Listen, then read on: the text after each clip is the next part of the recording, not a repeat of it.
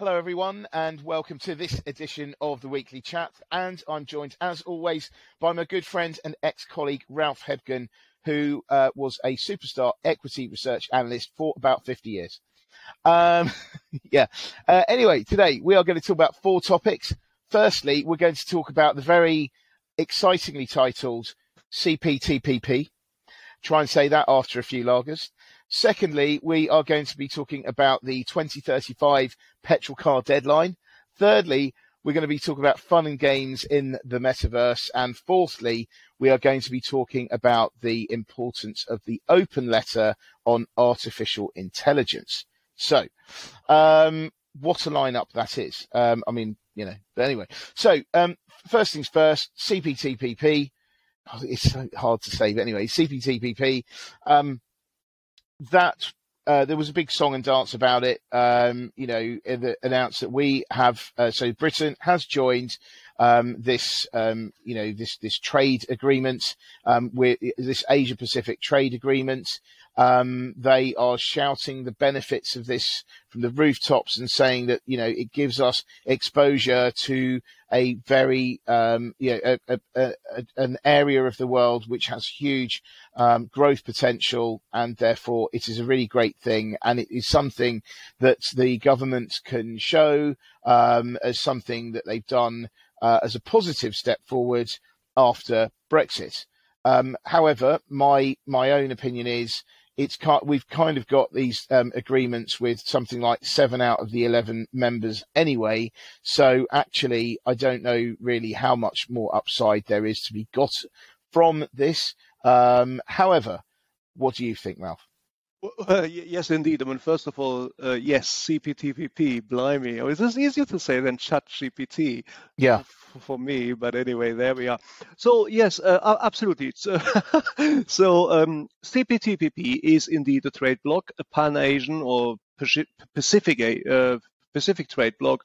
It notably includes uh, economies such as Japan, Canada, Australia, and New Zealand, and a few other mm-hmm. smaller ones. And um, we, as in the UK, have just forged a trade deal with it in the sense that we have now exceeded it. So we are now a member of CPTPP, and yay, this is uh, hailed as a fantastic Brexit dividend, and in the eyes of the government, clearly shows that we have now attained the freedom to do bilateral trades, which we were not able to do under the yoke of Europe. And so this is basically pint glasses up. Um, uh, pint glasses, which, by the way, now bear the royal crest of a crown, which also wasn't possible to imprint yeah. un, under the yoke of the uh, uh, we'll have, our, uh, we'll have to put our liter glasses away, of course. Yeah, oh, absolutely. Yeah. yeah. Those are the Steins. yeah, the Steins. Brilliant. anyway, yeah. yeah. So Brexit dividends left, right, and centre. Yay! It's a it's a good new world.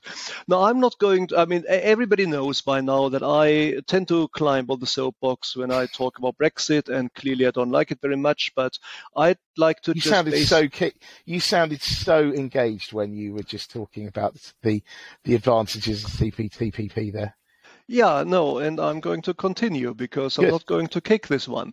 Because ba- basically, basically all I want to say and I want to provide a little bit of a numbers framework because mm-hmm. these type of bilateral agreements are going to be with us uh, for the future.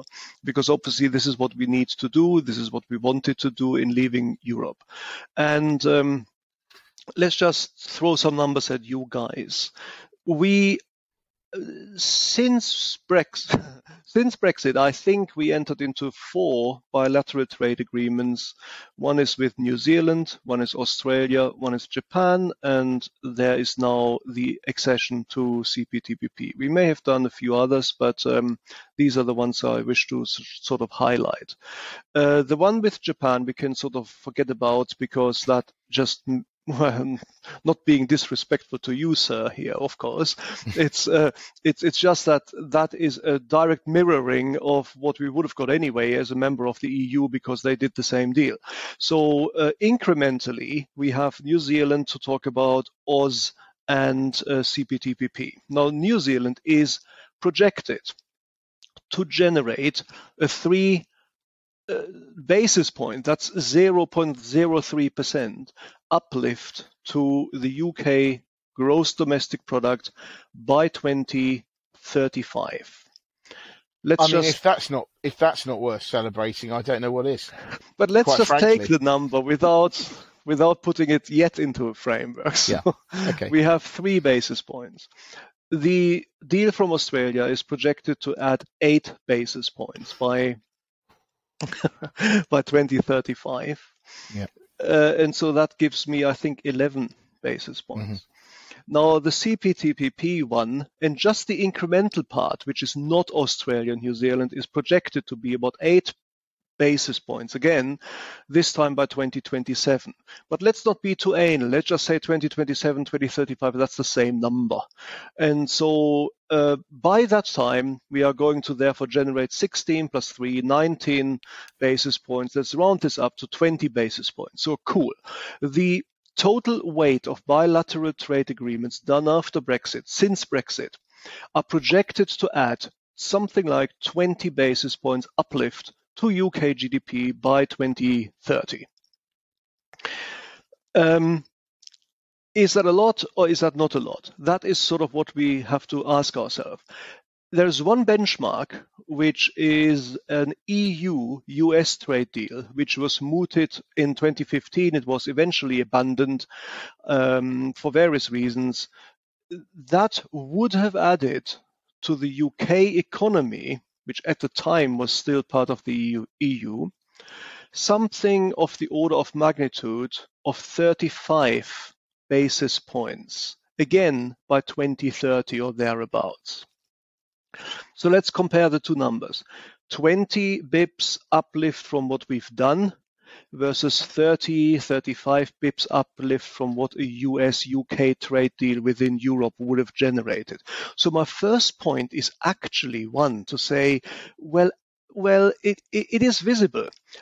The, the sort of order of magnitude uplift benefit to the UK economy, which you can expect bilateral trade agreements to have, is in the order of tens of basis points.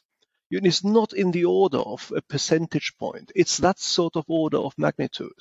Mm. So from that point of view, cool, fair enough, whatever. But we need to compare that to what we lost by leaving the EU, because clearly that is the political context in which these deals are being packaged, in which these deals are being uh, communicated to the general public as a Brexit dividend. So if it's a Brexit dividend, it means it's a net uplift over what we would have been able to achieve had we remained in the single market. Now, what we lost by the single market is, wait for it, and these are numbers by the Office of Budget Responsibility. So I'm not quoting the Brexit Haters Club here or something. The, this is the UK talking. Brexit Haters Club. sounds, sounds sounds like a fun place. Um, yeah, so of which of which I'm uh, not the president. yeah, yeah. yeah.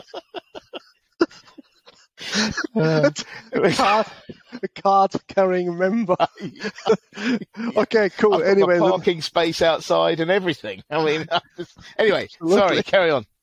They say that already now in 2022 the impact is estimated. The impact from leaving the single it's 2023. Market, just just wanted to remind you, but yeah. Yeah, I know, but now is when we have numbers. Oh, okay, you know, yeah, 2023 cool. we don't okay, have numbers yeah. yet. Yeah, right. you understand? No, just, Projections, you know, I'm just, estimates. Just showing you that I'm, you know, I'm listening. You, I'm always you, listening. You haven't yeah. fallen asleep yet, like no, most of our listeners. not listeners. Me. Not me. Cool. So I want to say the number now. Yeah, go on then. Oh God! I'll spit it out like Beav, like Beavis and Butthead. Um, uh, where was I? Yes, the number. What is the number? The number. The, it's easy for you to say, isn't it? Really? Come on. It isn't actually because you keep interrupting. the the the negative impact of leaving the single market is estimated by the Office of Budget Responsibility in the UK to be between 400 and 600 basis points. And that is, like I said, not the Brexit haters clubs, that's the OBR speaking here. Yes, it is an estimate, of course, but these are estimates like the other ones are estimates, of course, as well. Mm. And mm. so we are comparing a midpoint of 500 basis points negative impact of leaving the single market with currently projected 20 basis points uplift from bilateral trade agreements. So two points in summary. In itself, that's the order of magnitude which you can expect from bilateral trade agreements. So it's not not a lot in the context of bilateral trade agreements, but it is of course nothing if we really are talking about the Brexit dividend. The Brexit dividend would mean that we get a net incremental uplift over what we lost. And this is mm. in the order of magnitude of 500 bips, not tens of bips. Mm. So let anybody be silenced forever after who mm. claims that bilateral trade agreements are going to deliver a benefit to the UK economy. This Amazing. was me on my soapbox again. Sorry. Nice, nice. But it's just um, the last bit. The, the, the other bits are numbers, and I think this it, perhaps it's useful just to generate a framework for us. Well, to, it does give it. I mean, uh, it basically judge these deals a little bit. Eh, you know, it does give you a frame of reference, um, doesn't it? Really, just to just to show you how what what the actual impact is. So yeah, so thank you. That's very that's that was that's very useful. That. Um, so anyway, let's go into the next thing, um, which is talking about the 2035 uh, petrol car deadline. So let's let's uh, I'm going to use this phrase. I really hate this phrase. So I'm going to use it. Let's just unpack this, right? Let's unpack this.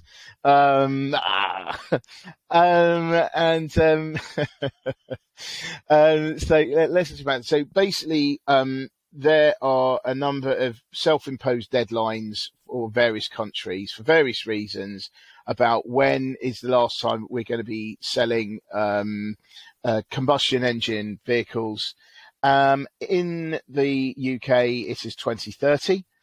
If you are Jaguar, Land Rover, and an absolute masochist, then that is 2035. Um, the uh, Brussels tried to get Europe to agree to a 2035 ban, um, but the Germans, joined by others, yeah, I think the uh, Italians, I think Poland was against it as well, um, they they were against it. They said only if there was a um, an exemption for e-fuel for cars that could use e-fuel. Now, you can use e-fuel in existing cars, so that's kind of the idea. Really, is that it it really gives car manufacturers much more wiggle room when it comes to people um, going to electric cars. So, um, anyway, that's what was suggested a few weeks ago, month or so ago. Um, the Germans came back, I think it was last week, and they said um, no, or nine maybe. Uh, they said no, we are not taking that. Um, we want there, to, you know, we want there to be an exemption for um, for e-fuels. The the I think it's the European Commission then came back and they had amended it to include a special category for e, um, you know, e-fueled cars. Um, but it stipulated that it had to be they could only use e um, uh, e fuel, and there had to be something fitted that made sure that that was the case. Um, but then they've come back now at the last minute saying, "Okay, fine, you know, you've got the, you've got the exemption. Let's move on."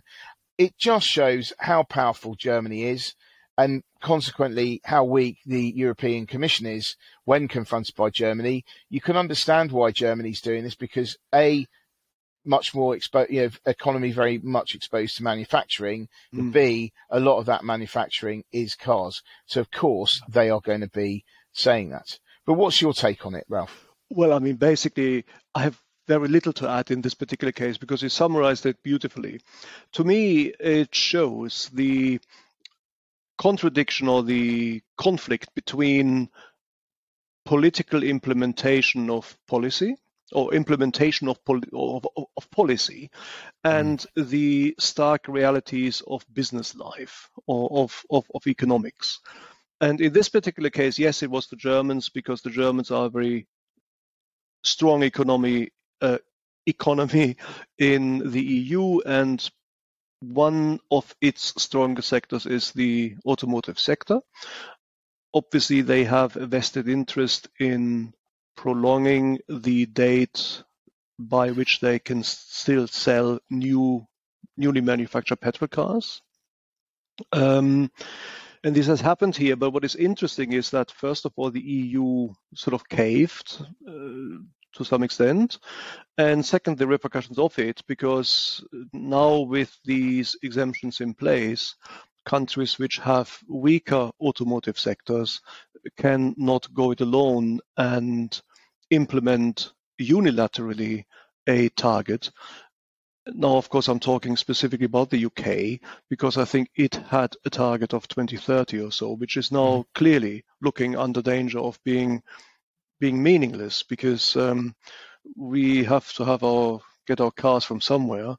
We could build them ourselves, but we don't for some reason, and uh, therefore we need to import them. French, Italian, and German cars are good cars. Japanese cars are good, but the trade mm. agreement doesn't cover that. Only covers soya sauce, unfortunately. Um, and uh, yeah. Uh, hmm.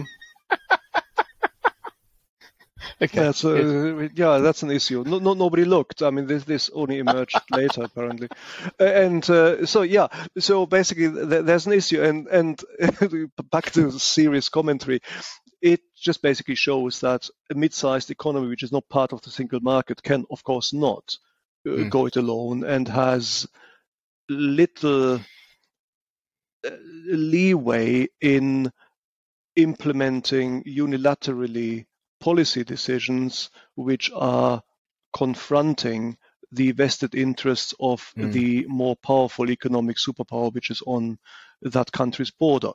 And, and so, unfortunately, in the wider sense, of, uh, in, in the wider scheme of things, this is of course not positive. It just basically shows that uh, some environmental targets, which are uh, very important to implement, have been extended outwards mm. even further. Mm. And, and, and, and, German's automotive in, industry is, of course, just one example. I mean, this is not the only important sector in Germany. There, uh, in, in, in the EU, there are others uh, which might also uh, impact uh, the development of policy targets in, in future. Mm. Absolutely. And I think that, um, you know, I mean, I, I, did think it was amusing how uh, Grant Shapps, um, he, the government minister, he said, oh no, our deadline is still 2030. Um, but I do think he's talking rubbish. Um, I don't think it's the first time that the politician may have to do a U-turn but if everyone else is doing 2035, why would you do 2030? No, no. So, um, so anyway, so that I cannot see why we would stick with 2030. No. Um, maybe this is one of those things that they'll leave it in place for now because they know it's meaningless.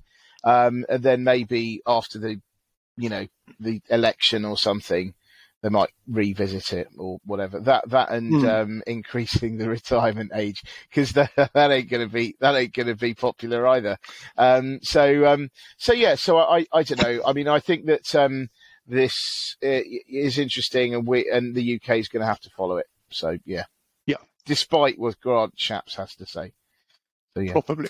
Anyway, right. Let's go to the third thing the third thing, fun and games in the metaverse. Now, the reason why I um, wanted to talk about this was because um, there was some interesting um, stuff this week about so Disney um, decided so as part they're doing a massive kind of cost cutting program, and one of the things that they decided to cut was their metaverse division.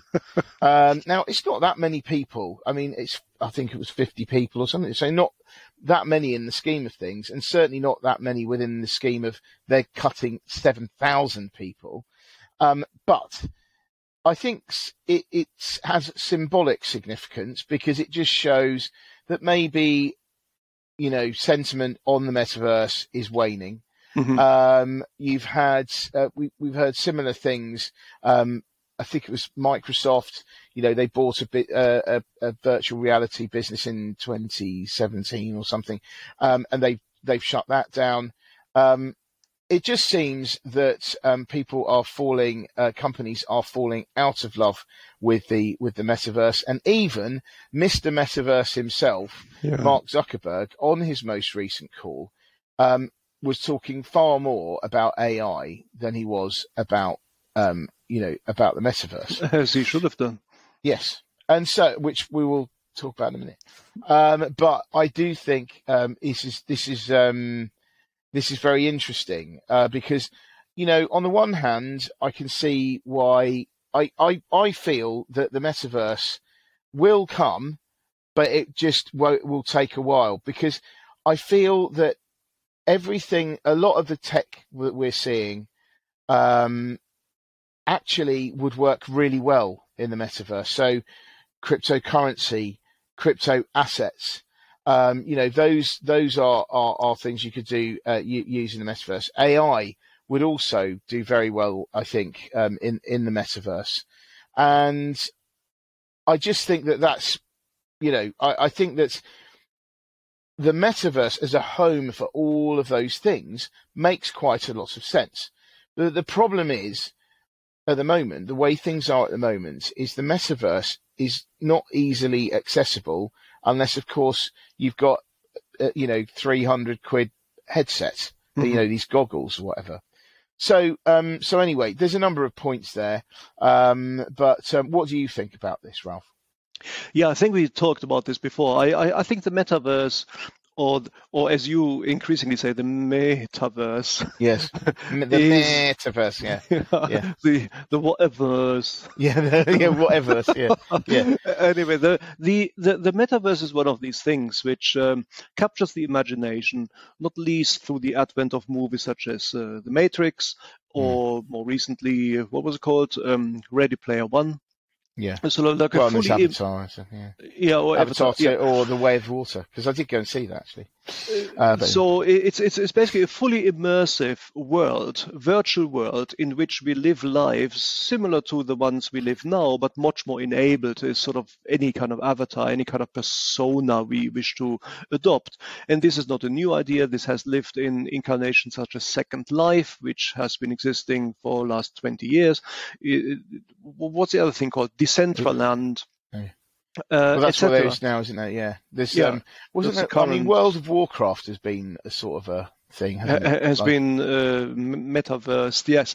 But anyway, that so thing, yeah. that's I think where the imagination of the public goes but but I have never really thought this is the major impact of it. I, have coined a new word for myself, which is mainstreaming, uh, which which which to me means that a technology of this nature mainstreams, and when it does, then it scales to proportions that are exploding, and then it becomes um, force. And this happened to the internet when it was this sort of domain of geeks. It was not very interesting. Then it became usable in terms of interactive websites, Web 2.01, uh, sorry, Web, Web 2.0 made it into a commercial commoditized product and now we can't live without it now we don't even remember properly a time without it and the metaverse i, I see in its commercial applicability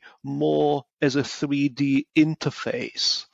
A 3D interface which will enable professional applications such as surgical robots, which, which, are, which do exist as cybernetic robots, and they are assisting surgeons to operate, but a 3D type interface where a surgeon might directly direct the let's say, surgical instrument to its point of applicability in the body by pointing on that part in the body in the virtual representation of the patient, that sort of thing, I think is going to be the actual applicability of it. Mm. And uh, it is interesting to me to see that a lot of people, apparently business people, have thought that the this other, the more science fictiony sort of application was going to be the way to go. Disney, for example, clearly must have assumed this because otherwise it wouldn't have uh, developed a a meta division or whatever they called it. Mm. And uh, so, yes, like you, By the I way, think I just hope that that division had a like a a call to arms, right? to infinity and beyond. I mean, that would have been a perfect one, wouldn't it? Disney Metaverse Division to infinity and beyond. Yeah, I haven't got kids. Is that Buzz Buzz, Buzz Lightyear? The, Bu- Buzz Lightyear, Buzz yeah. Lightyear, yeah. Sorry, Yeah. anyway, carry on, yeah. Oh, I was about to say Buzzcock, but I thought this may No, no. maybe no. maybe the adult version. Yes. What did I did I Uh, just say that? yeah. Mo- mo- uh, moving swiftly on, maybe nobody heard. Uh, So, No, no. um, uh, uh, so, yeah, yes, where are we? So, I think what is happening at the moment is perhaps something which has been happening in the dot com boom, if everybody, anybody Hmm. remembers. Lots of technology mushroomed, lots of companies mushroomed um, in a space which was clearly potentially transformative, but nobody quite knew where it was going to go. It's a similar sort of situation now. We have the capabilities of the metaverse. We have got the development of quantum computing, which may be lagging 10 years behind. Hmm. But what we have very certainly bursting onto the scene in an, in, in an exponential part of its growth phase is artificial intelligence. Hmm. And I think that people are now sort of almost like veering away from what they thought. They sort of all the tech entrepreneurs, many of them thought, oh, it's the metaverse that's going to become coming first. This is going to be where the developments lie. And then Mm. all of a sudden, even they were caught out by the advent of AI, which is now there, and the people are thinking, oh, actually. It's AI, which is the big, that's the Mm. name of the game. So I think a lot of people are now going to focus on AI and in the development of AI, that itself will enable the metaverse. It has Hmm. just taken a step on the back burner. It is not dead, but it's not Hmm. going to emerge as a virtual world in its usability, I don't think. It's going Hmm. to be supporting commercialized products such as hollow interfaces, surgical robots, simulations uh, for pilots, for uh, medical students, for soldiers, etc., and some other applications uh, which. Uh, I can think of, but not going to be Yeah. boring you with now. No, but no, I, I, I think that's all. Yes, absolutely. I mean, I agree with all that. I mean, I, I also just wanted to add the other, you know, like almost like a, you know, comparison really, where everyone was getting really hot under the collar about the metaverse, um, and it does remind me of a time um, not too long ago um, when they had 3D TVs yeah, and exactly. um, you know, I remember at the time I was at a Japanese um, brokerage house. I was doing uh, I was doing a lot of work with Sony, and uh, we organised a big event for ev- investors in London. And you know, I think we had the the, the CFO of Sony came over, and um, but we had um, a lot of a sort of demo of a lot of their products and you know, I think I think it was about 2010 because I think that was when the world there was a World Cup on then, and everyone was saying about how great um, watching football would be in 3D. Um, then there were you know lots of talk about um, movies and things like that. Anyway, um, they um, yeah, so they so I remember playing the games. Um, yeah, we had a, a, a car racing, an F1 simulator there. We had the, you know, the the uh, 3D stuff. It was amazing. I remember Mhm. at the time thinking, "This is amazing." I, as a broker, I was really quite uh, quite keen on it. Um, and we had there was one guy on our team who was the sort of residential, um, you know, uh, well, the resident um, uh, miserable old git um, who was always so cynical. Oh no, it's this new technology. Oh, this, you know. And I remember thinking, God, you're so miserable about this. And you know, why aren't you? This is great. I mean, it's going to make this is going to be um, uh, make an event of watching a film at home. You know, this is really going to be good. And you know, there was just so much cynicism. He was like, yeah, but you just have to put the glasses on. And and I think in the end he was right. Um, because you know, um, if you wanted to have your mates over to watch um, football on your 3D TV, you'd still you'd have to wear these shutter glasses, which cost 120 quid a pair. So if you had, you know, um, t- you know, t- ten mates around, you have to have because they can't bring theirs around, even if they did have, you know, them unless they were of this because they're they are um, sort of tuned in to your Yeah. actual TV. So Mm. that's twelve hundred quid gone. Um, you know, so actually that proved to be a step too far. I think that is probably what spelled the end of it. Uh, Yeah. And you could argue that the going on to the metaverse is very difficult because at the moment you need you need um, you need these three hundred quid or plus um, goggles to to access it. So it's really really difficult. Um, and Indeed, maybe yeah. I mean, maybe that could be that might be the downfall, or will it certainly be the No. limiting factor. Yeah, for Um, now, for now, but but yeah. of course we need to understand that technological development is going to progress there also. And I Absolutely. absolutely agree. Currently, the accessories are just too unwieldy. I've, I've recently played around with this, and it's just it's it's interesting, it's fun, yes, but you need to Mm. wear the all immersive goggles and they're heavy on the nose bridge, Yeah. and, They and hot It's just well. not not yeah. nice to wear.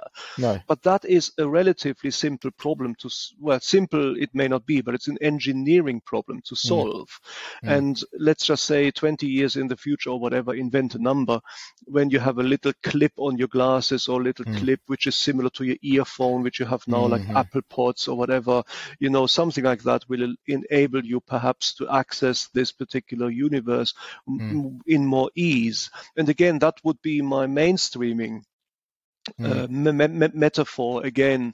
When it is easy to access these things then more people will do so. Mm. currently this is still very much the domain of a select group of people who enjoy the experience so much or Mm. they enjoy the experimentation with it as a benefit in itself. Whereas like normal people like like you and me Mm. may not be interested in that so in other words there is always a benchmarking exercise yes Mm. it is very impressive versus a benchmark perhaps of video games 10 years ago Mm. 20 years ago but it is just not good enough to present a immersive experience which normal people would like Mm. No, absolutely. and Absolutely. that may come but Yeah. like i said I, I, I predict other other applications to Mm. be uh, more in commercial focus before we even get to that stage Fair enough. So let's move on to the next, uh, the next or final topic, which I think is very interesting. So, for those who don't know, there was an open letter that was published. It was signed by about a thousand experts on AI, who called for uh, basically a six-month moratorium for, um, you know, uh, discussion on the law and ethics gui- uh, gui- guiding um, AI. Now, at the moment, AI is progressing faster than the ways to control it. Um, I am of the opinion that um, there needs to be some kind of global governing body, like a, a, a Mhm. NATO of the AI and metaverse or something. Mhm. But no one, I don't think anyone is stepping forward to do that. No. Uh, and so I do think that any kind of regulation of this is going to be supremely difficult and Mhm. very uh, almost impossible to enforce.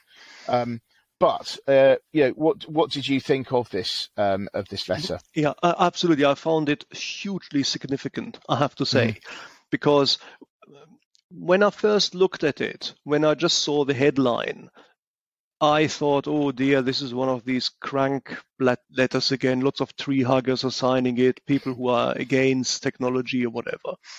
And then I saw that it was like a thousand signatories, and most, most, if I mean, of course, I haven't gone through the list entirely, but most of them appears appear to have been people who are working in the field. And I just scanned the first 10, 20. And yes, there is Elon Musk, but the person who impressed me most was somebody who may nobody even know. And that person is Stuart Russell. Stuart Russell is one of the most eminent academics working in the field of AI and has been for years. He wrote the book on AI. Literally, this is like Crick's book on biology. This is an absolutely seminal cornerstone work on AI. If you study AI at university or anything which is related to it, you will not be able not to encounter it, if that still hmm. makes sense. It's a thousand page tome, an absolute must read for anybody who is working in the field. If Stuart Russell is a signatory of a letter which essentially asks for a pause in the development, then I take note of it. I sit Mm. up and I'm thinking, well, I was thinking myself recently that we are now in a phase of development of AI, which is clearly on the steeper part already of the exponential growth curve.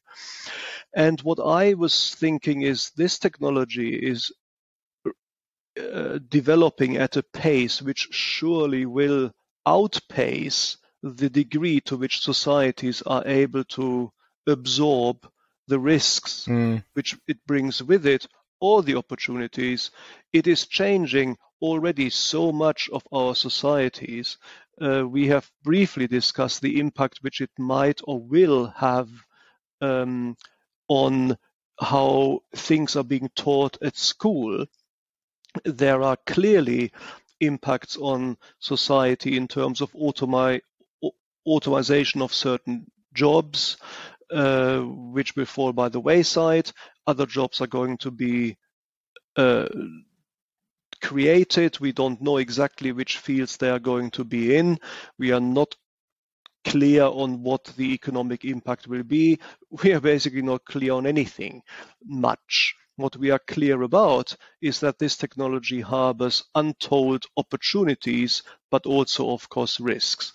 And so, if I think that, then it is interesting for me to see that people who actually are working in the field, who are entrepreneurs with a clear track record of having established companies in that sector, that they are also calling for a pause, for a period of reflection of how to responsibly regulate this particular technology. And, and this is all I'm going to say because I myself do not know how this could be formulated, what ethical restraints in the restraint in this particular field might even mean, how it can be defined, and Mm. surely also how it can be regulated, which uh, institutions need to be need to be established who do the regulating under whose auspices are these institutions going to be? Are they part of Mm. government? Are they governmental bodies? We, we don't know. So i'm going to pause myself here and just say that the very existence of a letter of this nature highlights that we are now in a very steep ascent of the exponential growth curve already, and I don't think anybody can ignore AI anymore. Very a deep a deep thing to end on. I think let's let's let's leave it there. I mean that's like you know mic Cool. drop as it were, isn't it? Really a mic drop moment. Um, so yes, um, well look, thank you very much. Uh, fascinating discussion as always, Ralph. Um, Thank you. lots i mean a lot to think about you know there's a lot of this stuff you know we're we're still only really scratching the surface but um Yeah. you know i'm really looking forward to following the developments of of all this because you know they, they these are going to have huge huge impacts to all our lives i think so um Yeah. you know so yeah but anyway thank you very much ralph um thank you very much for um listeners for listening for watchers for watching um we'll be back again for more fun and games I don't know next week because it's e- E- Easter, isn't it? But you know, we'll be back again soon. We'll be We back again soon. Yeah. so, Anyway. Sooner than you want us back, anyway. That's for sure. anyway, thank you very okay, much. Okay, guys, indeed. thanks for listening. Excellent. Bye. Cool. Bye. Bye.